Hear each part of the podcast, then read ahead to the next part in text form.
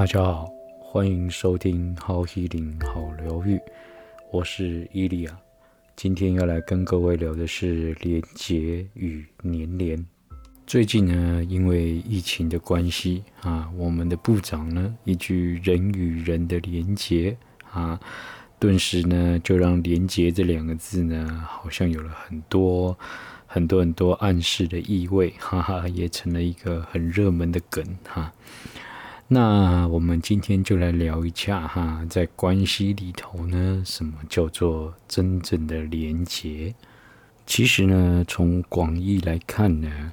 人际关系的开始呢，都是从连结开始的哈。呃，我们与人互动呢，建立关系呢，我把这个呢分成三个层次来讨论了哈。第一个层次呢，其实是角色与角色的连接，呃，也就是说，在这个关系与互动里头呢，这个连接呢，重视的是功能性啊。怎么说呢？比方说呢，我今天去便利商店呢买一杯饮料，我到冰箱里拿了饮料呢，我必须要到柜台去结账啊。当我结账的时候呢，我就必须与店员互动啊。在这个时候呢，我的角色呢是顾客，他的角色呢是店员。那在这个互动里头，在这个连接里头呢，最主要的目的呢，就是交完成这个饮料的交易哈。在这个时候呢，我与他的互动呢，最重视的呢，其实就是功能性的哈，目的就是要能够让我可以把这个饮料的钱付完呢，可以喝这个饮料。在这个连接上面呢，基本上是一个角色跟角色的连接。那第二个层次呢，我称之为情感与情感的连接。也就是说呢，我们的友情、爱情、亲情啊，都有个情字啊，在这个互动里头啊，在这个关系里头，在这个连接里头呢。啊，我们呢，除了角色之外呢，更多了更多的情绪跟感受啊，也就是多了很多情感或说感情的部分。在这个层次上面呢，我们与他人互动呢，这个关系的主要目的就不只是功能啊，这个关系的主要目的呢，其实是说故事啊，其实是故事。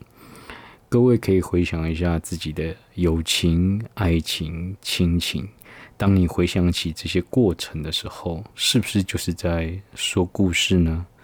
在这些说故事，在这些故事里头啊，每一个人呢都有一个人设啊，也就是我对这些对象的看法。然后呢，我们呢透过这个看法呢，我们对这个对象呢就会开始形成一种态度。有了态度之后，就会对这些对象产生情绪。有了情绪呢，再加上各式各样互动的过程啊，于是我们就可以说一个又一个精彩的故事。所以我说，在情感与情感的连接呢，它这个关系的主要目的呢，其实就是说故事。当我们呢谈到关于我们人际关系的各种议题的时候呢，其实大部分呢都是在谈这个情感与情感的连接啊，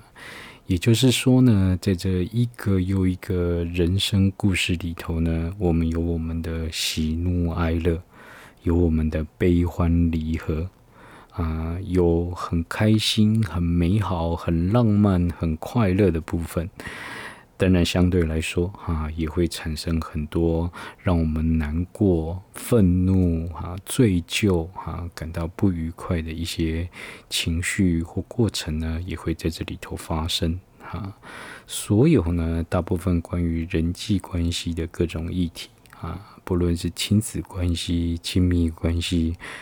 呃，其实呢，都可以在这个情感与情感的连接所产生的各式各样的故事里头呢，找到呢这些议题的脉络。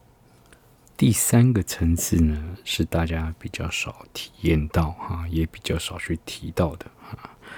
我称之为灵魂与灵魂的连接。某个角度来说啊，所有的灵魂呢，等无差别。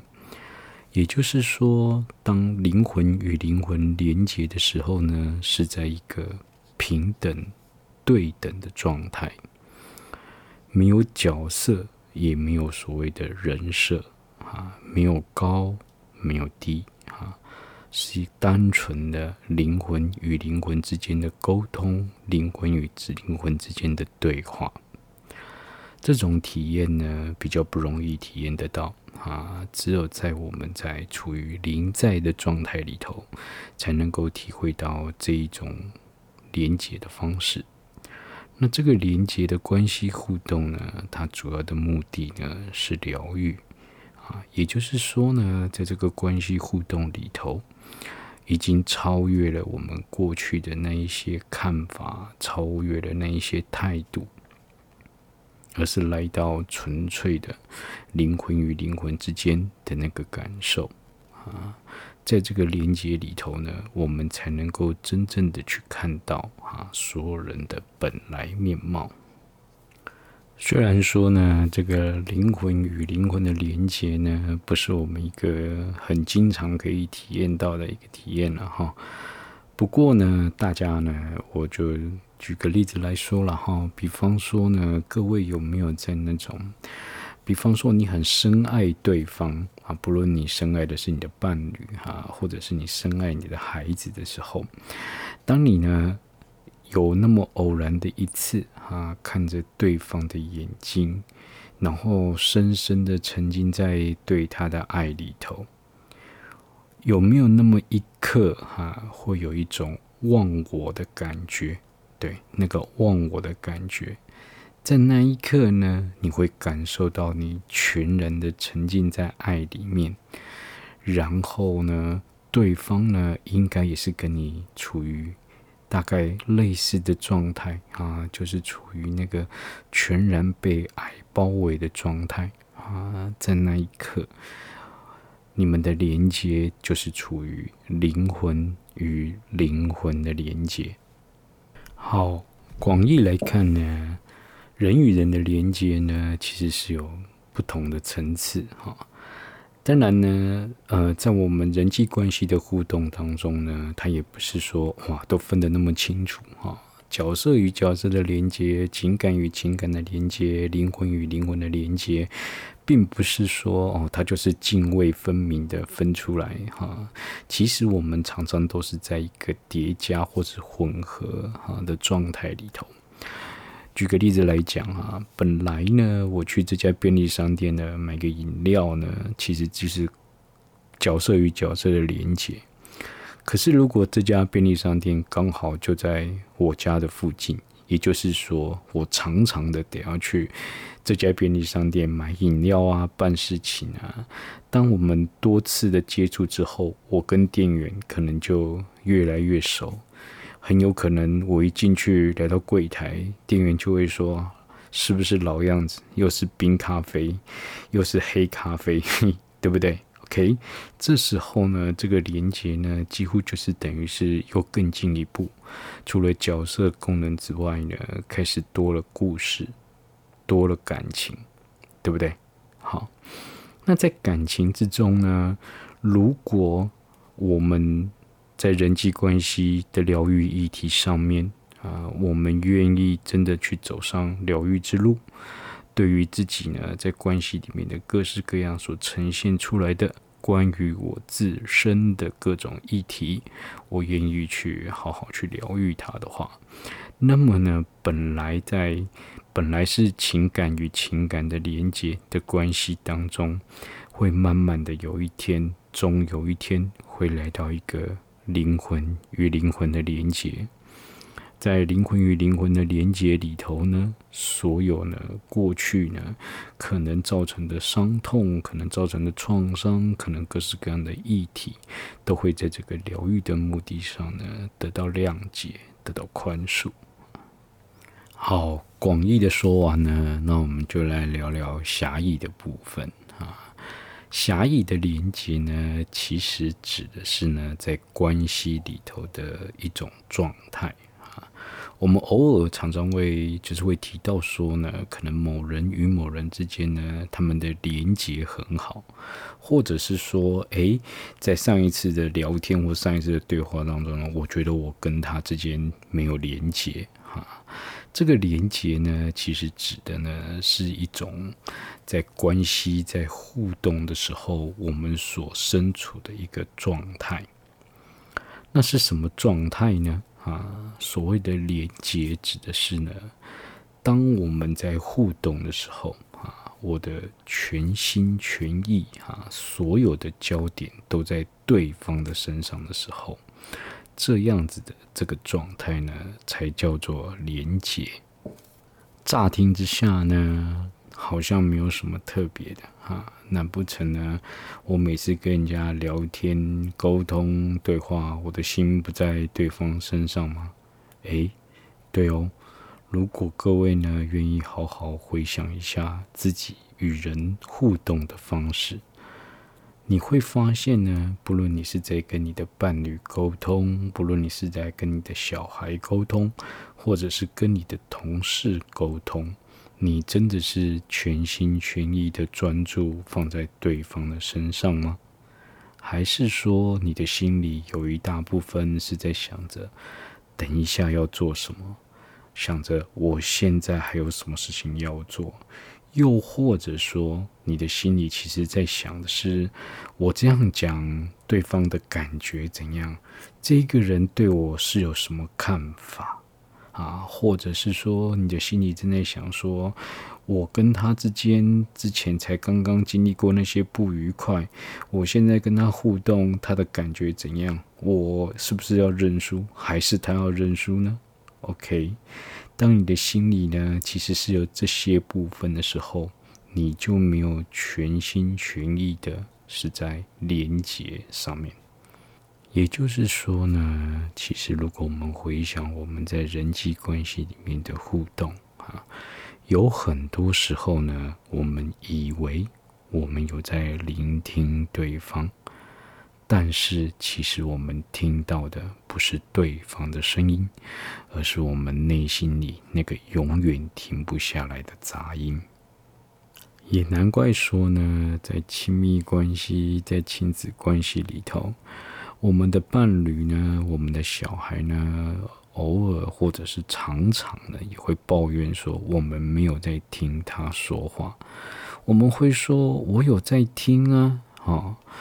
为什么他们会这么抱怨啊？其实呢，就是因为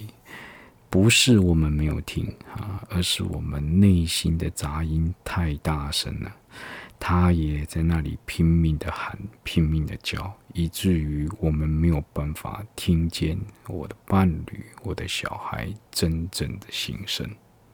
其实呢，我们每天都在我们各种的人际关系当中啊，与他人交流、与他人互动啊，但我们真的很少呢去注意到这些交流、互动、沟通的品质。如果是在失去连接的情况，也就是没有连接的情况呢，这一些互动啦、交流啦、沟通啦，都不能达到呢满足我们关系上的目的啊。这也可以说可以用来解释说，为什么有的人常常会说他的朋友很多啊，他也有他的伴侣，他也有他的家庭啊，但他只是他。还是会感觉到自己很孤单、很寂寞啊。那是因为呢，一旦呢失去了连接啊，不论是怎样的互动啊、怎样的沟通、怎样的交流呢，都不能让我们在关系里头呢能够感到满足。因此呢，我们可以说哈，关系的经营里头呢，连接是非常非常的重要。那要怎样做到连结呢？啊，很简单的说，就是你得把你的注意力啊，把你的焦点全部都放在对方的身上啊。我刚才呢，前面有提到所谓的忘我啊，也就是呢，我们得先放下自己内心的杂音啊，才能够真正的听到对方的心声。听起来好像有一点复杂哈，其实也很容易了。现在呢，我们就可以做个练习哈。各位听众呢，你现在只要呢能够闭上你的眼睛，然后把你的注意力呢放在听的上面，OK，你就会听到很多很细微的你没注意到的一些声音。可能是冷气的声音，可能是风扇的声音，可能是远方的声音，可能是窗外的声音。这些声音一直在发生，但因为我们没有把自己的心放下，所以我们听不到。换言之呢，在我们与人沟通互动的时候，那我们就要不断的做这个练习，先把自己的声音放下，才有办法听到对方的声音。这就是说，我们才能够真正的跟对方啊，在关系里头啊，建立真正的连接。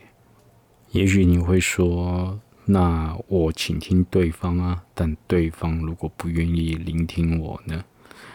这个呢，在我们前面谈到关系的时候就有提到啊，所有人呢都是我的一面镜子。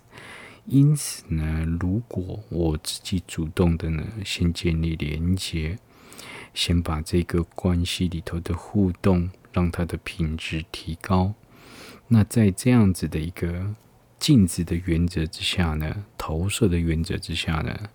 对方不论我们现在面对的是伴侣也好，小孩也好，或者是同事也好，或者是家庭里面的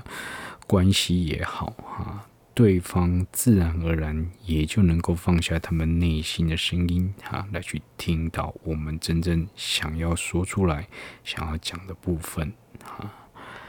诚挚的呢，推荐各位呢，可以多做这个练习，哈。每一次沟通的时候呢，都要先学到说，先放下自己的心声，放下自己的心，然后把注意力摆在对方的身上。我相信呢，你会听到很多你过去没有听到的东西，而且呢，在你听到之后呢，我也相信呢，你会对这份关系、对这个世界、对于更多更多的层面呢，你都会有更深的体悟以及更深的了解。好，在聊完连结之后呢，接着就来跟各位聊一下什么是年连啊。年连的年呢，是年交的年啊，连呢就是连结的连啊。听起来声音好像有一点类似哈，其实呢，这也是在说明哈，我们其实很容易呢会把年连呢。误会成是连结，那就先来说什么是粘连吧。OK，好，呃，粘连这个词呢，其实呢，它原文呢，在英文上指的是一种 fusion 哈，也就是说融合的意思哈。但是呢，翻译成融合呢，未免就有点太奇怪了哈。所以呢，我们把这个翻译成为年连哈。那意思是什么呢？意思就是说呢，两个人呢彼此呢失去了界限啊，失去了边界啊。什么界限？什么边界啊？哦，生活的界限啊，心理的界限，情绪的界限，能量的界限啊。一旦在两个人相处当中呢，这个边界消失。两方的生活、情绪、能量或情绪，哈，全部都混在一起的时候，我们就称这种状况称为年连。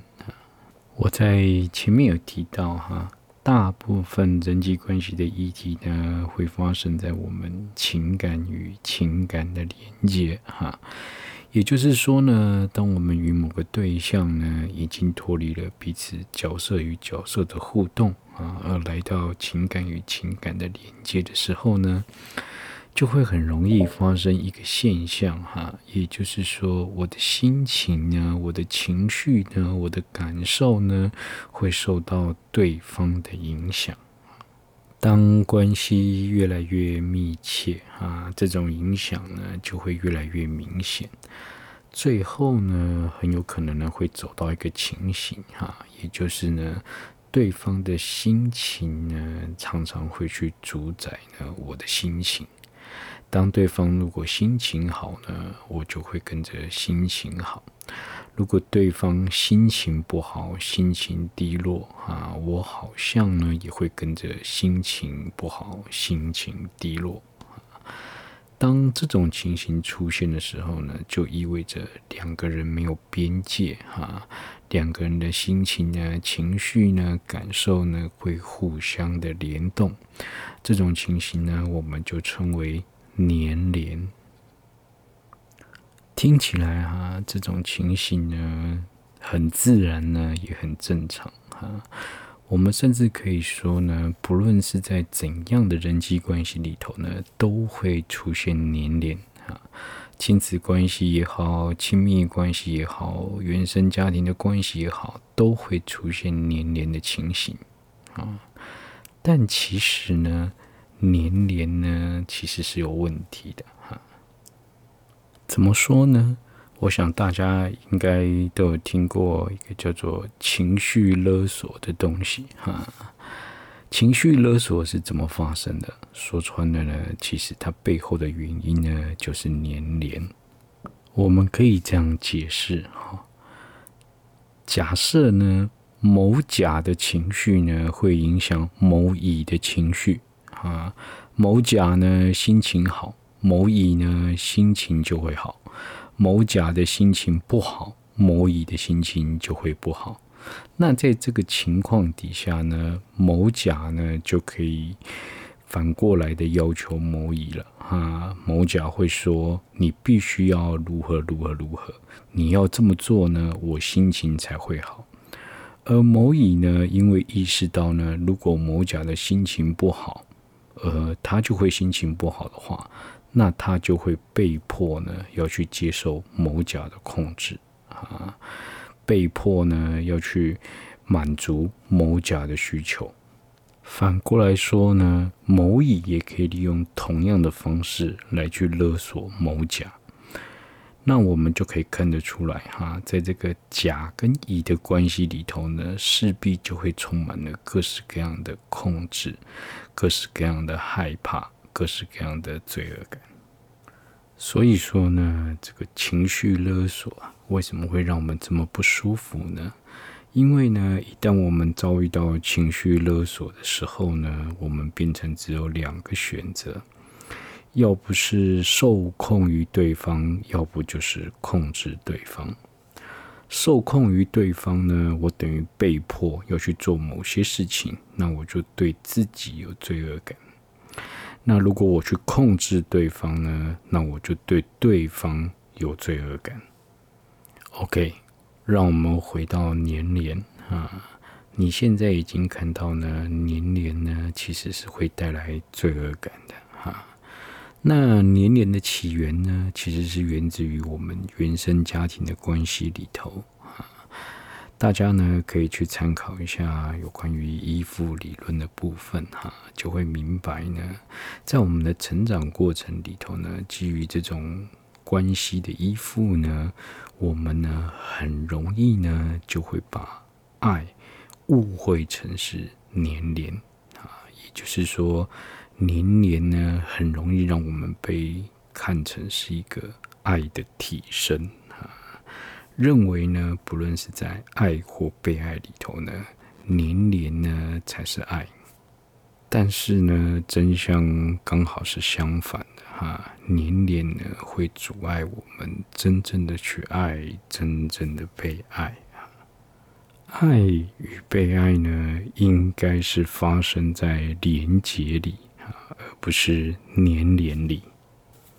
换句话说呢，我们要把我们的黏连呢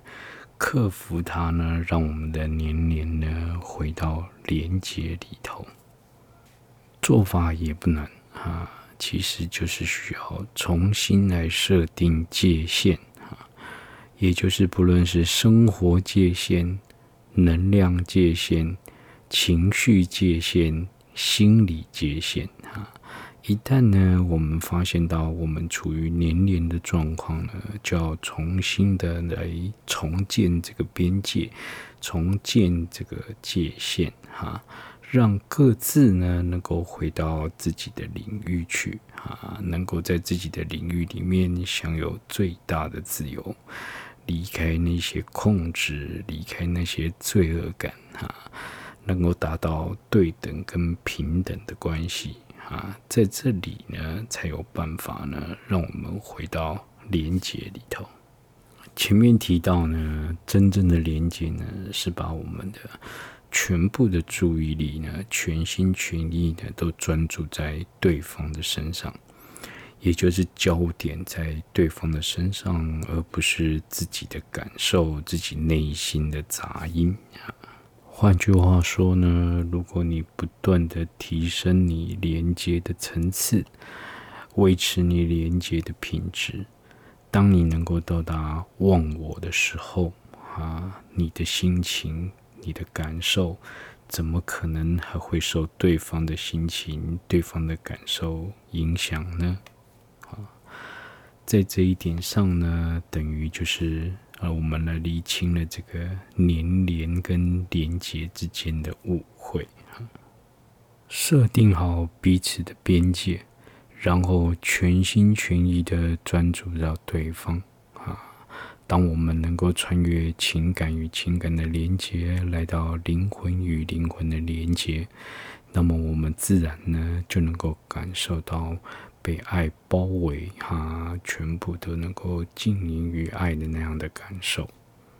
这就是我们的人际关系，哈，带给我们的一条疗愈之路。好，今天的节目呢，就先到这里，啊，感谢大家的收听，啊，再会。